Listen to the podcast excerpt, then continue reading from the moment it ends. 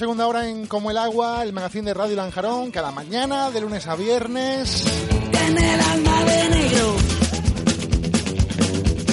Y como anunciábamos antes, vamos a hacer, vamos a hacerlo, vamos a arrancar esta segunda hora con una conversación en torno a la literatura y en torno, sobre todo, al entorno de Lanjarón, que valga la redundancia.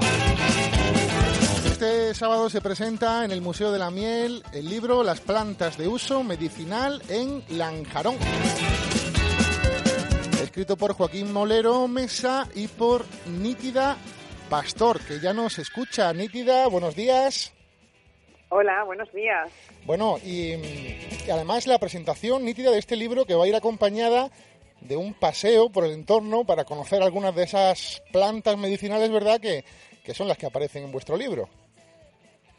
Sí, la verdad que va a ser una presentación preciosa y muy, muy emotiva, porque el, el trabajo arranca de la información, de la gentileza, del cariño de todas las personas que viven en Lanjarón y que hace muchos años compartieron con nosotros pues el uso popular de las plantas medicinales. Entonces, bueno, pues con toda esa información clasificamos las plantas a nivel botánico, y buscamos la bibliografía que había al respecto. Y bueno, lo que es realmente interesante es que el uso popular casi corresponde al 100% en el uso médico y los principios activos que tienen las plantas, ¿no? Entonces, ahora es como el broche de oro para el libro, pues poder presentar en Lanjarón todos los aprendizajes que tuvimos del pueblo y poderlo culminar con una visita por el campo, pues viendo las plantas que están ahí referenciadas. Son 84 plantas, que no son pocas. 84 diferentes. Supongo que, que, este trabajo os ha permitido conocer alguna que a lo mejor no conocíais, ¿no?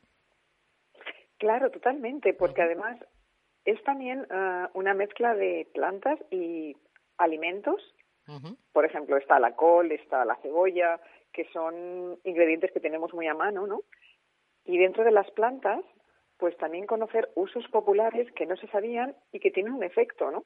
Entonces, ahora que estamos con la vuelta, la, el cuidado de la naturaleza, la práctica de una medicina un poco más natural, pues evidentemente hay unos aprendizajes tremendos que, que impactan en el día a día, ¿no?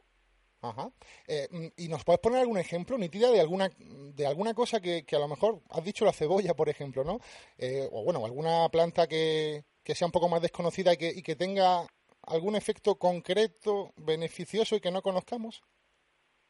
A mí me llamaba mucho la atención el tema del laurel y de la infusión del laurel para la tos porque es que es algo tan inmediato que siempre piensas, bueno, pues tienes los antitusígenos o coges una cebolla, la partes y la pones en la mesita, pero una infusión de laurel es que calma la tos y ha sido un tema muy comentado de personas que han leído el libro que luego me han escrito diciéndome, oye, pero es que parece un milagro, ¿no?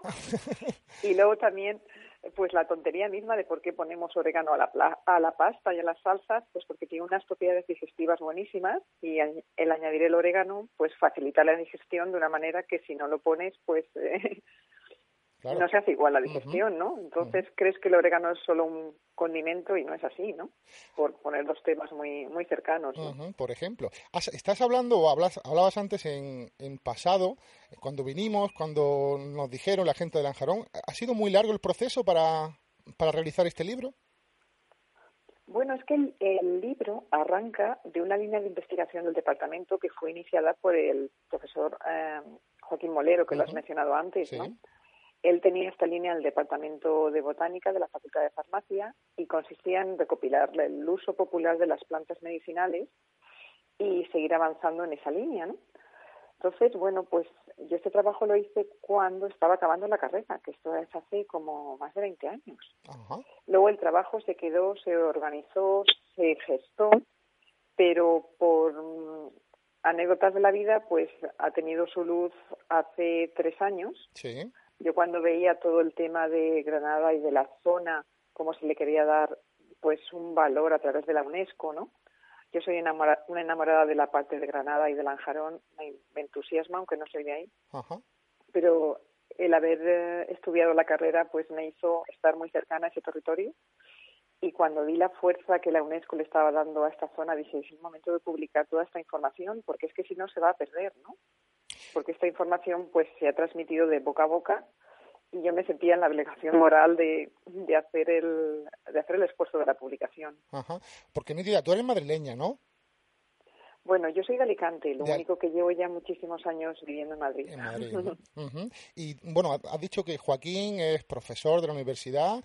Eh, ¿Teníais experiencia anterior en publicaciones? En, pues eso, ¿habéis publicado otros libros, otras publicaciones? Él es una persona muy reconocida en el campo y desde luego ha tenido y tiene una trayectoria en el tema de botánica y etnobotánica fuerte. ¿no? no solamente en la zona de Lanjarón, sino en otras zonas de España, yo creo que incluso también fuera, ¿no? Entonces, claro, era ir de la mano de un experto y, y, bueno, pues eh, el trabajo está ahí, ¿no? Un trabajo serio, concienzudo, actualizado y que ha tenido su origen gracias, como os decía antes, a la gentileza de las personas que hace muchos años me ayudaron a recoger estas plantas, me contaban sus experiencias y bueno, compartían conmigo lo que había sido una tradición familiar de muchos años. ¿no? Estamos al habla con Nítida Pastor, que es coautora junto a Joaquín Molero del libro Las plantas de uso medicinal en Lanjarón. Lo edita la Universidad de Granada, ¿verdad? Sí.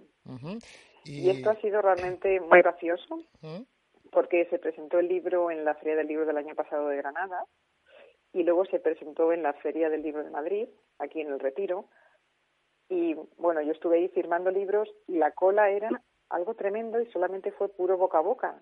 De hecho, fue el libro más vendido dentro de las eh, editoriales universitarias, ¿no? Y yo decía, pero bueno, ¿esto por qué es? Pues alguien se asomó, vio, y la verdad es que libros que comparen el uso popular con la parte académica y las referencias bibliográficas no hay tantos, ¿no? Claro. Y creo que esto era lo que lo hacía interesante, que las personas podían ver, oye, esto se usa para tal cosa en tema popular, pero luego fíjate, tienes los principios activos o lo que están diciendo las publicaciones científicas, luego, bueno, entonces, claro, es una manera fácil de aprender de las plantas y luego las fotografías son una preciosidad, con lo cual no es un libro que se te hace pesado, ¿no? Sí, es un libro. Yo decía, mm, decía, esto es un libro de cocina. Lo tienes que tener ahí y decir, hoy quiero aprender sobre el orégano, hoy quiero aprender sobre el apio, ¿no? te permite, mm, te permite saber cosas que no sabías, que nos vienen bien para nuestra salud y además si, si como dices tiene fotografías bonitas y podemos identificar todas las plantas, pues, pues fenomenal. Son casi 100 plantas y ¿cuál es la más bonita? ¿Eh? Ya no hablo de propiedades, hablo de bonita. Ay, esto ya es que es muy subjetivo. A mí me encanta la nevadilla, ¿no? Porque se ven como si fueran unas, unas hojitas de papel y dices, pero qué belleza con algo tan simple, ¿no? Casi minimalista. Pero bueno, es que ahí yo diría que cada planta tiene su encanto, ¿no? Y, entiendo que, que, bueno, no solo ya en Lanjarón, en su término municipal, sino por extensión en el Parque Nacional y Natural de Sierra Nevada, eh, existe una biodiversidad única, ¿no? Sí, esto es algo también que, mm, bueno, me llamaba mucho la atención cuando cuando vivía allí, ¿no? Como en un territorio tan corto de extensión podía haber una variedad y yo creo que la altura de la sierra y la cercanía de la playa pues crea ahí un pequeño ecosistema que casi al final es como representativo de la península ibérica, ¿no? y bueno, es una es una biodiversidad preciosa además con pisos bioclimáticos pues realmente atractivos, ¿no? no solamente te quedas en el sotobosque, sino pues tienes un encinar, un robledal, bueno, que lo hacen que lo hacen tremendamente interesante desde un punto de vista botánico y, y biomedicinal también. Se podrá, supongo, en, en la presentación también adquirir el libro. Ya nos estás contando, Nítida, que la venta está yendo muy bien, que supera vuestras expectativas y bueno, al final con tanto trabajo tantos años y un proyecto que, como nos decías, primero se metió en un cajón, pero luego vio la luz, eh, supongo que será muy gratificante. Esto, claro, no, no lo hacéis para ganar dinero ni nada de eso, pero, pero bueno, ese reconocimiento y el que te llamen y te digan, oye, pues he probado esto que dice en el libro y es verdad, eso es lo mejor, ¿no? Supongo. Sí, a mí la verdad es que me, eso es lo que tú, como tú dices, es lo más bonito no sé si alguien te ha comentado que tanto Joaquín como yo, el 100% de los derechos de autor los hemos donado a una fundación. No estamos haciendo nada de beneficio con esto. La verdad es que estuvimos de acuerdo desde el principio que el trabajo este veía la luz porque teníamos una responsabilidad social de compartir todo lo que habíamos aprendido del pueblo y todo lo que habíamos visto ah, luego después en, la, en las referencias científicas, pero el 100% de los derechos está donado a una fundación que se dedica a mm, fomentar buenas prácticas de higiene en países en vías de desarrollo, ¿no? Y una de las grandes satisfacciones fue cuando me enviaron el otro día pues unas fotos de un hospital que han montado y ya pues los enfermeros con sus guantes, sus eh, mascarillas, ¿no?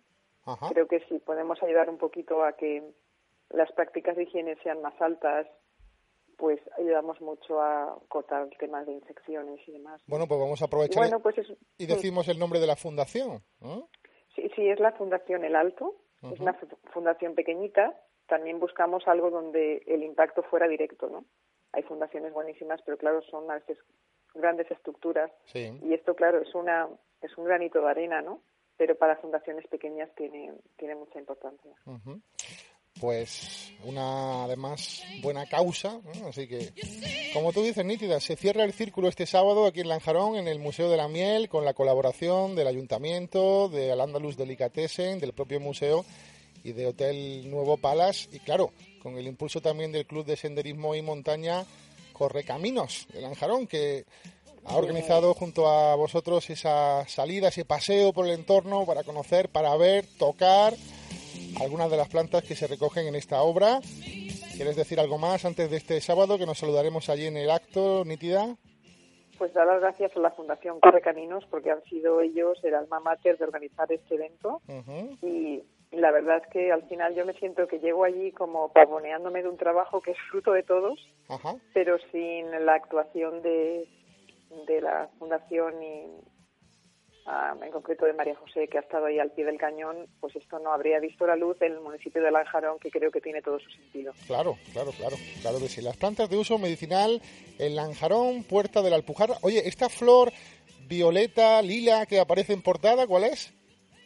A mí me encanta porque esto es la malva de, de Lanjarón, que es un tipo de malva específico.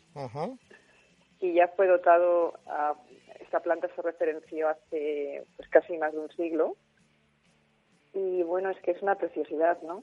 Es muy bonita. se encuentra ahí, ¿no? Y tiene, su, y, tiene su uso medicinal también, ¿verdad? Sí, pero no te creas, no fue comentado como tal en, en eh, mis conversaciones con la gente del pueblo.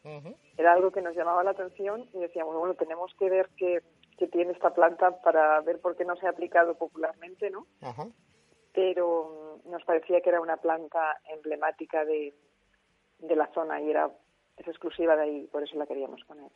Muy bien, Nítida, pues te deseamos lo mejor desde Radio Lanjarón. Allí estarán los medios de comunicación este sábado en el acto de presentación de este libro, Las plantas de uso medicinal en Lanjarón, de Nítida Pastor, Joaquín Molero y del pueblo de Lanjarón, de los que están y de, los que, ya no, y de los que ya no están, ¿verdad? De, de los de ahora y de los más viejos ¿eh? del lugar. Muy bien, Nítida, mucho éxito y mucha suerte. Gracias por atendernos. Gracias a ti. Un abrazo. Un abrazo.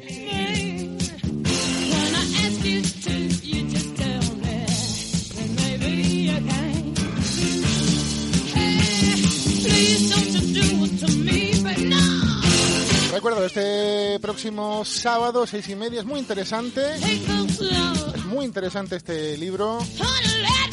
Bueno, seguro que muchas de las cosas que aparecen, la gente de aquí, de Lanjarón, que lleva toda la vida, pues ya las sabrá, otras no. ¿eh? Así que lo pueden descubrir en las plantas de uso medicinal en Lanjarón. En el Museo de la Miel, el sábado a las seis y media es la presentación.